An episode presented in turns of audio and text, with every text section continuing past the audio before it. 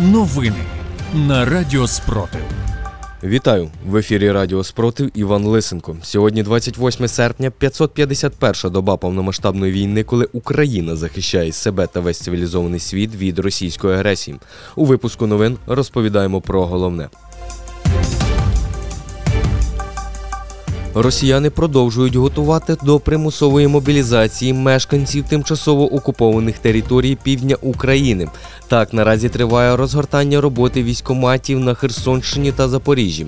Водночас росіяни вже попереджають чоловіче населення про необхідність стати на облік до фейкових структур. За попередніми даними з 2024 року облік у військоматах стане вже обов'язковим. Після чого наступним етапом стане примусова мобілізація, як це відбувається вже на сході України, так і в Криму. Зауважимо, що мобілізація населення окупованих територій є порушенням міжнародного права, і кожен дотичний до процесу понесе відповідальність. Про повідомляє про це Центр національного спротиву. Ракетний удар по Полтавщині. Рятувальники продовжують розбирати завали після ракетного удару. Знайшли ще одне тіло. Загалом загинуло три людини. Голова обласної військової адміністрації додав, що наразі тривають пошуки ще одного тіла.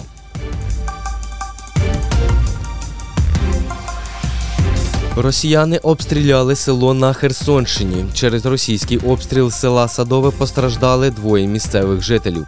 Про це повідомляє голова Херсонської обласної військової об... адміністрації Олександр Прокудін у Телеграм.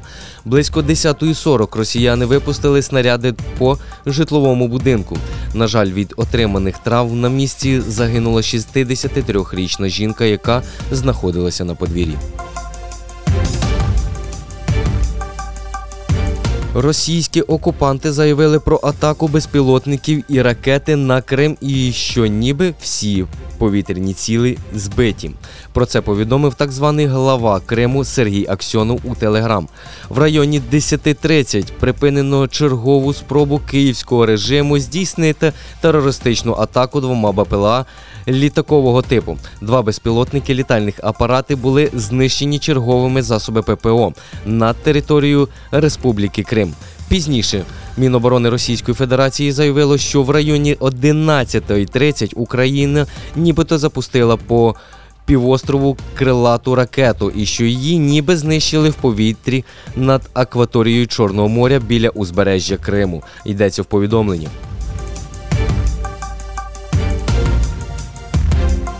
Словаччина уклала угоду з американською Westinghouse про постачання ядерного палива для АЕС.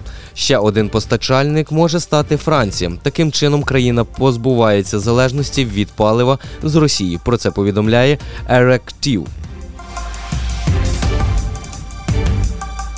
Адміністрація президента США Джозефа Байдена розглядає кілька важливих нових варіантів посилення західної військової підтримки України. Про це повідомляє Європейська Правда.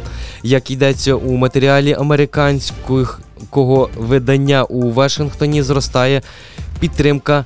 Касетних боєприпасів для РСЗВ, які можуть вражати територію на більшу відстань ніж артилерійські боєприпаси, які США почали постачати минулого місяця.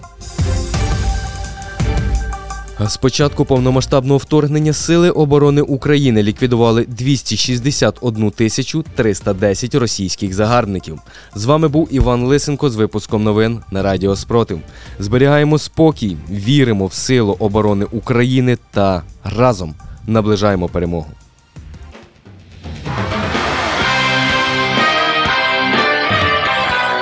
Радіо Спротив. Радіо визвольного руху.